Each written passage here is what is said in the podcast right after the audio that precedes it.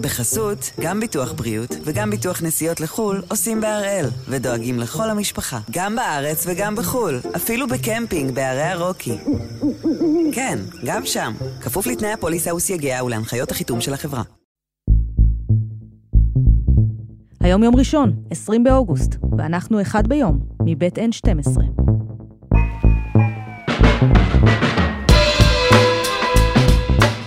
אני עמליה דואק ואנחנו כאן כדי להבין טוב יותר מה קורה סביבנו.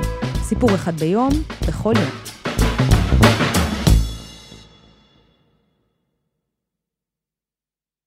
לראשונה מזה שנים, המגמה בענף הנדל"ן משתנה. מחירי הדיור מתחילים לרדת. לכאורה חדשות טובות ומשמחות, אבל הריבית שהצליחה לעצור את קטר מחירי הדירות למכירה, תדלקה את שוק השכירות. שש שנים.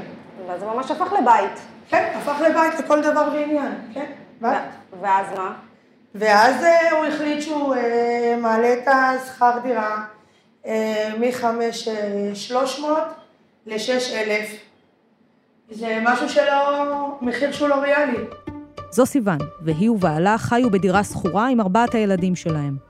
אמרתי לו שיבוא לקראתי במחיר. אני, לא היו לי איתו בלאגנים, לא חזרו צ'קים, הכל שולם כמו שצריך.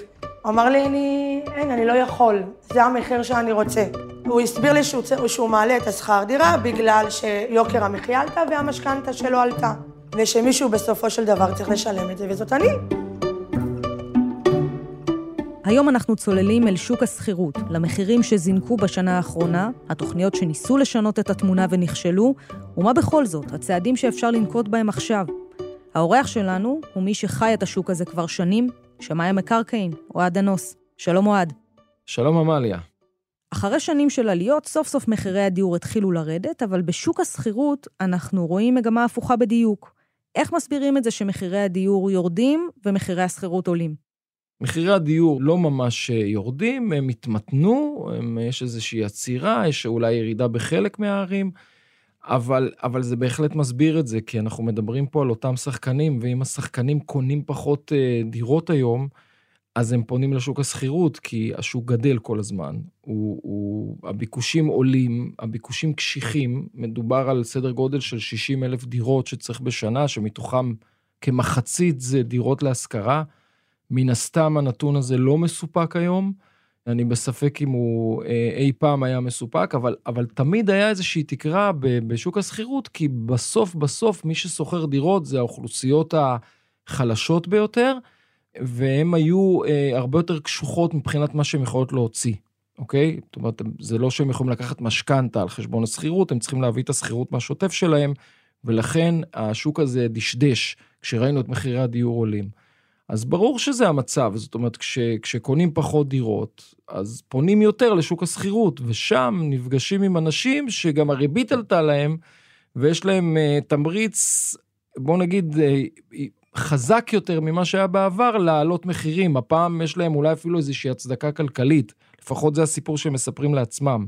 אוקיי? ולמעשה, מי שמשלם פה את המחדל המתמשך הזה, זה הכי חלשים. זאת אומרת, אה, סטודנטים, זוגות צעירים, אה, צעירים שרק יצאו עכשיו מהבית, כאלה שאין להם אופק לקנות דירה, אין להם הון עצמי, זאת אומרת, באמת פוגעים פה באוכלוסייה החלשה ביותר, שבכל שנות הטירוף של עולם הנדל"ן הם פחות נפגעו. זהו, אז אחת התופעות הנפוצות אה, היא שבעלי דירות, שפשוט משיתים את עליית המשכנתה שלהם על השוכרים. כן, בהחלט. זאת אומרת, מי שיכול, מנסה. כי יש הרבה שגם לא מנסים, לשמחתי, אבל הרוב, כל מי שממונף מן הסתם, כל מי שהדירה היא לא דירה היסטורית, אלא הוא לקח הלוואות אה, בשנים האחרונות, והוא עכשיו באמת, ההחזר החודשי התייקר לו ב-1,000 שקלים, ב-700 שקלים, אז הוא מנסה לגלגל את הכל. באזורי הביקוש הם מצליחים יותר, באזורים פריפריאליים טיפה פחות, אבל גם שם יש הצלחות. עכשיו, מעניין לראות שאת העלייה הכי גדולה בשכירות לא רואים בהכרח בשיא אזורי הביקוש, אלא גם בערים כמו בית שמש, חריש, לוד, עם עליות דו-ספרתיות בשנה האחרונה של בין 13 ל-16 אחוזים במחירי השכירות. איך אתה מסביר את זה? כי שם המשחק הוא לדעתי הסכום המוחלט שאתה משלם. הרי אם מעלים לי מ-2,000 שקלים בחודש ל-3,000 שקלים בחודש, אז העלו לי את השכר דירה ב-50 אחוז. וזה הרבה יותר ממה שתל אביב תעשה כשמעלים לי מ-8,000 שקלים בחודש ל-9,000. אז בסוף אנשים מסתכלים שורה תחתונה, מה הם יכולים להביא, וברור שדירות ומוצרים שהם זולים יותר, יש להם אה, אה, אוכלוסיית יעד גדולה יותר מטבע הדברים, נרחבת יותר, והם פשוט שם. אם זה ערים חרדיות, אז בהחלט אתה יכול לראות שיש מעבר אולי מערים יקרות יותר לערים זולות יותר, הרי המקורות פרנסה, גם פה וגם פה, הם לא מי יודע מה, זאת אומרת, חיים מגמ"חים ומכל מיני פעילויות נוספות שאפשר לעשות אותן מכל מקום. אבל גם אני חייב לומר שגם בתל אביב אנחנו רואים שיש אה, אה, עליות ועליות יפות מאוד, וזה אולי שם מה שמסביר את זה, זה העובדה שבאמת קונים פחות דירות, הרבה פחות דירות בתל אביב. זאת אומרת, השוק בתל אביב ממש אה, קפא מבחינת מכירות, וזה אומר שהרבה יותר אנשים מחפשים פתרונות דיור בדרך של, של אה, שכירת דירה. אז בואו נדבר רגע על הפתרונות האפשריים. היה פתרון ממשלתי שאמור היה להיות איזה מצב ביניים כזה בין שכירות לקנייה, שנקרא שכירות ארוכת טווח, באמצעות חברה שנקראת חברת דירה להשכיר. מה קרה עם הפרויקט הזה? דירה להשכיר קמה במטרה לייצר שוק שכירות מוסדית בישראל. זאת אומרת, לקחת בכל תוכנית מתאר חדשה שמתאשרת איזשהו נתח, לייעד אותו לבנייה להשכרה. צריך להבין שזה מפחית את שווי הקרקע, דהיינו את התמורות למדינה, כי היזם לא יכול אה, לקנות, לבנות ולמכור ולהיפגש עם הרווח מהר, אלא הוא צריך לפרוס את ההחזרים שלו על פני 20 שנה, אה, לגבי חלק נכבד מהדירות. המטרה הייתה לייצר איזשהו דיור בר השגה, זאת אומרת, יהיה מגרש בתוכנית שיועד לשכירות ארוכת טווח, מפוקחת. את המחירים הבסיסיים אה, קובעים שמאים, וחלק מהדירות, 20% מהדירות אפילו מושכרות ב-20% הנחה. זה היה המודל. חברת דירה להשכיר מבטיחה דירות בשכירות לעשר שנים עם חוזה ארוך טווח ומחיר ידוע מראש, עם הגבלה על גובה העדכון של המחיר בכל שנה, אין בחוזה תנאים דרקוניים, הוא מפוקח על ידי המדינה, חלק מהדירות אפילו מוצעות במחיר מסובסד ונמוך לעומת מחיר השוק. היו עוד הבטחות מבחינת השוכרים? ההבטחה הייתה לגורם אחד, שהוא לא פרטי, שהוא לא, אין לו גחמות ואין לו ילדים שצריכים פתאום לעבור לדירה. כי הם מתחתנים או מכל סיבה אחרת, יציבות בשכר הדירה, אה, חברת ניהול שתנהל את הבניין בצורה מקצועית.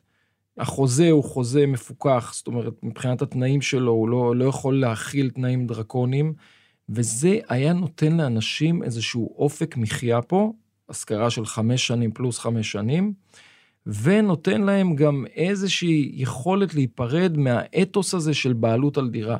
כי אם יש לך פתרונות אה, השכרה טובים, ראויים, למעמד הביניים, לא דיור סוציאלי כמו שיש בישראל, אלא באמת דיור מוסדי כמו שנהוג בעולם, אז מן הסתם, אתה לא תחפש לקנות דירה, אתה תיקח את הכסף שלך או את הכסף שאתה חוסך, ואתה תשים אותו באפיקים, אה, אתה תשקיע בו אותו, ואתה תנסה לפתח את עצמך ולגדול במקומות אחרים, במקום אה, לקבור במרכאות את כל הכסף שלך בדירה. אז בעצם אנחנו מדברים כאן על סדר גודל של 100 אלף דירות שאמורות היו להיכנס לשוק, 20 אחוז מתוכן במחיר שהוא מסובסד, דירות לעשר שנים, זה משהו שבאמת יכול היה לשנות את המציאות בשוק הנדל"ן? כן, בהחלט. אה, במסות הרלוונטיות בהחלט כן, כי צריך להבין, זה הפתרון הכי אלגנטי, הכי אינטליגנטי. אתה לא בא ומאיים על השוק שאתה תפחית מחירים ואז זה לא קורה ואז המחירים קופצים למעלה. אלא אתה מייצר אלטרנטיבה הגיונית, ראויה, שיש בה ביטחון, ו- ואנשים היו הולכים על זה, ואנשים גם הלכו על זה, כי הפרויקטים עד היום התאכלסו אה, כמה אלפי יחידות דיור כאלה, אנשים הולכים על זה, אין, אה, אין דירה ריקה. אנשים לוקחים את הדירות האלה, הם מרוצים מאוד, הם מקבלים את כל השירותים, אין להם בעל בית ש- שיש לו אג'נדות אישיות. הכל מאוד ברור בחוזה לגבי מה אני צריך לתקן ומה בעל הבית צריך לתקן, זה חברה, אתה מתעסק עם חברת ניהול כמו שצריך. אתה מתנהל פה בצורה הרבה יותר מסודרת והרבה יותר נכונה והרבה יותר אה, ראויה בתקופה הזאת, ואז אתה אומר לעצמך, אוקיי, לא נורא כל כך, אני לא חייב דירה. אתה רואה שבעולם זה עובד, ובהחלט זה פתרון נהדר, שאם היו עושים אותו בכמות גדולה, הוא היה עובר. אז זה באמת לא קרה במספרים שהבטיחו. חברת דירה להשכיר הזכירה רק 3,200 דירות עד עכשיו, יש בהקמה ושיווק עוד כ-16,000 דירות, אבל זה בטח לא ה-100,000 שדיברו עליו. אז עכשיו המדינה גם מוציאה מכרזים לשכירות, והם פשוט נכשלים. אף קבלן לא ניגש אליהם. למה בעצם? כי כשהריבית עולה, ואתה אמור לשלם 7-8 אחוז על הגיוס שלך, על החוב שגייסת, זה כבר לא כלכלי לך. ולכן אה, פשוט השוק ביום אחד קפא. ואז רמ"י אמרו, טוב, אז עכשיו בוא נעצור, אז גם לא יהיו מכרזים. זאת אומרת, זה הדרך לפתור את זה, זה בוא, בוא נעשה שלא יהיו מכרזים יותר. בעולם של ריבית גבוהה לקבלנים אין אינטרס. לפעמים גם ממש אין להם יכולת לבנות פרויקטים ייעודיים לשכירות. הרווח בפרויקטים האלה נמוך יותר מאשר בדירות שהן למכירה. בריבית גבוהה כמו שיש היום, הבנקים לא מסכימים לממן פרויקט שהוא רווחי פחות ומסוכן יותר, והתוצאה היא שהכוונה היפה של המדינה, שתהיה יותר בנייה לשכירות, כרגע ממש בקיפאון. אוהד, מה המדינה יכולה לעשות בנקודת הזמן הזו בכל זאת לעודד קבלנים לגשת למכרזים ולבנות גם דיור להשכרה? הדרך הטובה ביותר זה איכשהו להקל על, על, על נושא המימון, ואז, ואז הדבר הזה יחזור לשולחן. זאת אומרת, זה, זה אוט, באוטומט. אם המדינה תעמיד הלוואות בתנאים נוחים יותר ממה שיש היום בשוק, אז מן הסתם אה, חברות יזמיות שעסקו בזה ימשיכו לעסוק בזה. צריך להבין, אנחנו הגענו ממצב, ואני במקרה יצא לי ללוות את דירה להשכיר במכרזים האלה, הגענו ממצב של 50 אחוז משווי הקרקע שמקבלים במכרזים הראשונים עד לכמעט 90 אחוז. זאת אומרת, זה הפך להיות מוצר מאוד אטרקטיבי, כולם רצו אותו. ואז הריבית עלתה והתערפה את הקלפים. כי העסקה היא עסקה פיננסית, ואם היא לא נסגרת, אף אחד לא ייגש אליה. זאת אומרת, מה שחסר היום זה מה שהיה חסר תמיד, זה את התמריץ כי צריך להבין, דירות מגורים בישראל, הן מביאות אה, תשואות של בין 2% במקומות העיקריים לעד 5% במקומות המרוחקים ביותר, לפעמים זה היה 6%. המצב הוא שהריבית בבנק לא אתגרה אה, את שיטת ההשקעה הזאת, אבל היום היא מאוד מאתגרת, כי היום אתה על פיקדון יכול לקבל 5% בבנק, אז בשביל מה לך לקנות דירה? אז מה בכל זאת אפשר לעשות? חסות אחת וממש מיד חוזרים.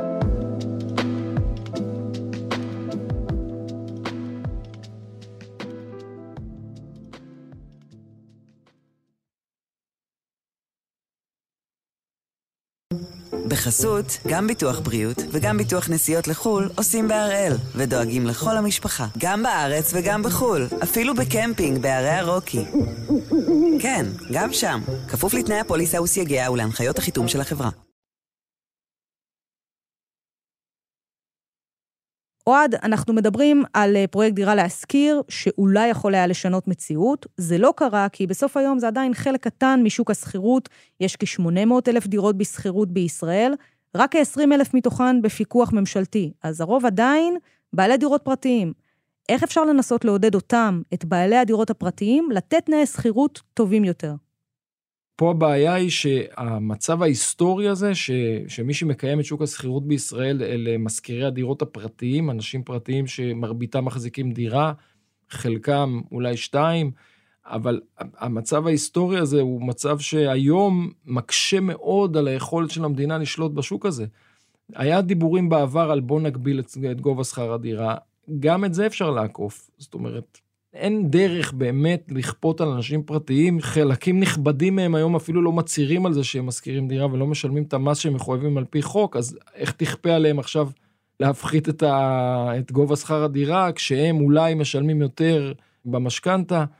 נראה לי כמעט בלתי אפשרי. הדרך היחידה היא לחזור באמת לבנות שכירות ברמה מוסדית, כי ראינו שבכל שכונה שקם פרויקט כזה, מחירי השכירות בו צנחו.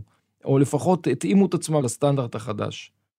היום מי שמשכיר דירה משלם על ההכנסות מס רק אם שכר הדירה גבוה מהסף שנקבע בחוק, שעומד על 5,471 שקלים. אתה טוען שרבים גם ככה לא מדווחים על גובה שכר הדירה הזה כדי לא לשלם מס, ולכן אין טעם לתת הטבות מס, מין מעגל כזה שדי מגביל את היכולת של המדינה להתערב.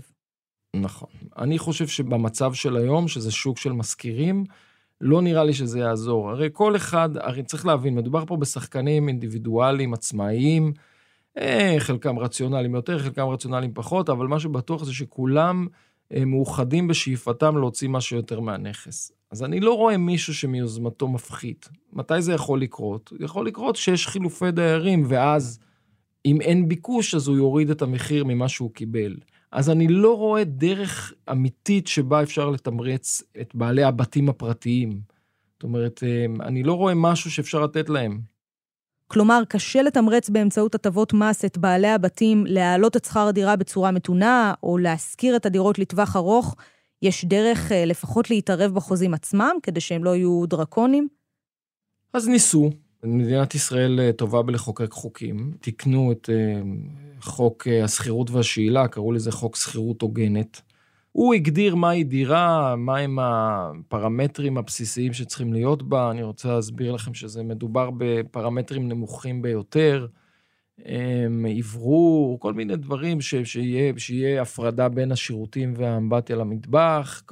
יש כל מיני הוראות מאוד מאוד בסיסיות שלצערי גם הם, גם עליהם עוברים בעודנו מדברים, והעולם שותק, ואנשים משלמים כסף. כמו בהרבה דברי חקיקה במדינת ישראל, יש פער מאוד גדול בין היכולת לחוקק חוקים לבין היכולת לאכוף אותם. כי בעצם מה? כי לא אוכפים, כי אין את הגופים המתאימים, כי זה לא מעניין אף אחד, כי התודעה הצרכנית של השוכרים היא לא מהגבוהות, ומיעוטם הולך ותובע מכוח אה, החוק הזה. כי, כי השוק הוא שוק של משכירים, זה הרבה אינדיבידואלים פרטיים. זה הרבה אנשים קטנים עם הרבה סכסוכים קטנים, וזה לא קורה. אנשים לא מתעכבים על זה, הם אומרים, אה, בוא נעזוב את הטראומה הזאת ונמשיך למקום חדש. זה, זה ככה הראש של הישראלי עובד, הוא לא, הוא רוצה לחיות גם, הוא לא רוצה לחיות במלחמות. עכשיו, אתה נכנסת לדירה, מלכתחילה, אם משהו בה לא היה תקין או לא היה בהתאם לחוק, אז, אז למה נכנסת אליה בכלל? ועכשיו אתה מתחיל באיזשהו הליך מול בעל הבית, את מי זה מעניין? זאת אומרת, אף אחד לא רוצה לבזבז את החיים שלו על זה, ו- והפרטיים האלה, הקטנים, נהנים מזה. נהנים מהיכולת לא לשפץ ולא לתקן ולא לעשות את מה שצריך, ולמרוח את הסוחר ו- ולא לענות לו לטלפון, ובאמת, לא להוציא שקל מעבר למה שהם חייבים. מה בכל זאת אפשר לעשות עכשיו? מה שהמדינה יכולה לעשות, וזה אולי הדבר הכי נכון, זה פשוט לגרום לכך שתהיה יותר בנייה להשכרה במדינת ישראל, מה שכרגע לא קורה בכלל. אבל צריך להעלות את זה, צריך להבין, בדיור הציבורי יש כיום 61 אלף דירות. אנחנו מדברים על 2 אחוז משוק הדיור בישראל, אה, דירות בדיור ציבורי. זה דיור שמרביתו סוציאלי. אגב, גם כאן המאגר הזה מצטמצם כל הזמן, במקום לגדול, אבל שוק שכירות מוסדי אין לנו, ואותו חייבים לייצר, ואת הפלונטר הזה עכשיו המדינה באמצעים מאוד פשוטים של, של הקלה, של ערבויות מדינה, של אה, הלוואות מדינה, יכולה לגרום לזה שכל השחקנים בשוק הזה יחזרו אליו, היא פשוט לא רוצה. צריך להבין, אנחנו מדברים פה על אה, קהל שהוא לא צבוע פוליטית, הוא מכל המגזרים, מכל העדות והדתות והמינים, ואין מה לעזור לו. כאילו, הם כולם סובלים ביחד, מאשימים בדרך כלל את בעל הבית הקטן ש, שמתעמר בהם, ובזהו, ו, וכך, וכאילו יש שוק חופשי. בסוף, זה לא באמת מעניין את הפוליטיקאים. זה כאילו בעיה כללית שקיימת ב, בכל המגזרים, בכל רבדי החברה הישראלית, ולכן עדיף לא לגעת בה. למה צריך להתעסק עם זה? זה בסוג של תפוח אדמה לוהט, ש, שכל מי שיגע בו הוא רק יחווה. ואולי לקראת סיום, כדאי להזכיר שהמדינה מרוויחה כל כך הרבה כסף ממיסוי הקרקעות, שהיא הכניסה בעבר את היד לכיס, ניסתה להוריד מחירים, אבל בסוף יש כאן מכונת מזומנים שקשה למדינה לוותר ולהתנתק ממנה. בהחלט, אבל צריך לקחת בחשבון שכיום היא לא מקבלת עבור הקרקעות אה, אה, שמיועדות להשכרה כלום, כי המכרזים פשוט עומדים. הם נכשלו ועכשיו הם גם נעצרו. אמ, אני לא חושב שזה אה, הדבר הנכון מבחינתה, אני פשוט חושב שבעת הזו, לצערי הרב, הבעיה החברתית הזאת כנראה שעדיין לא מעניינת אף אחד. אוהד, תודה. תודה, תודה. וזה היה אחד ביום, של N12. העורך שלנו הוא רום אטיק, תחקיר והפקה, שירה הראל, רוני ארניב, עדי חצרוני ודני נודלמן. על הסאונד, מור ארטוב. יאיר בשן יצר את מוזיקת הפתיחה שלנו. אני עמליה דואק, ואנחנו נהיה כאן גם מחר.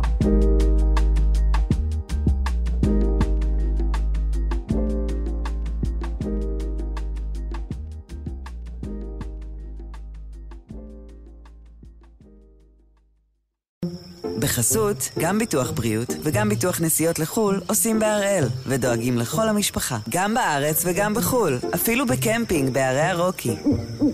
כן, גם שם, כפוף לתנאי הפוליסה וסייגיה ולהנחיות החיתום של החברה.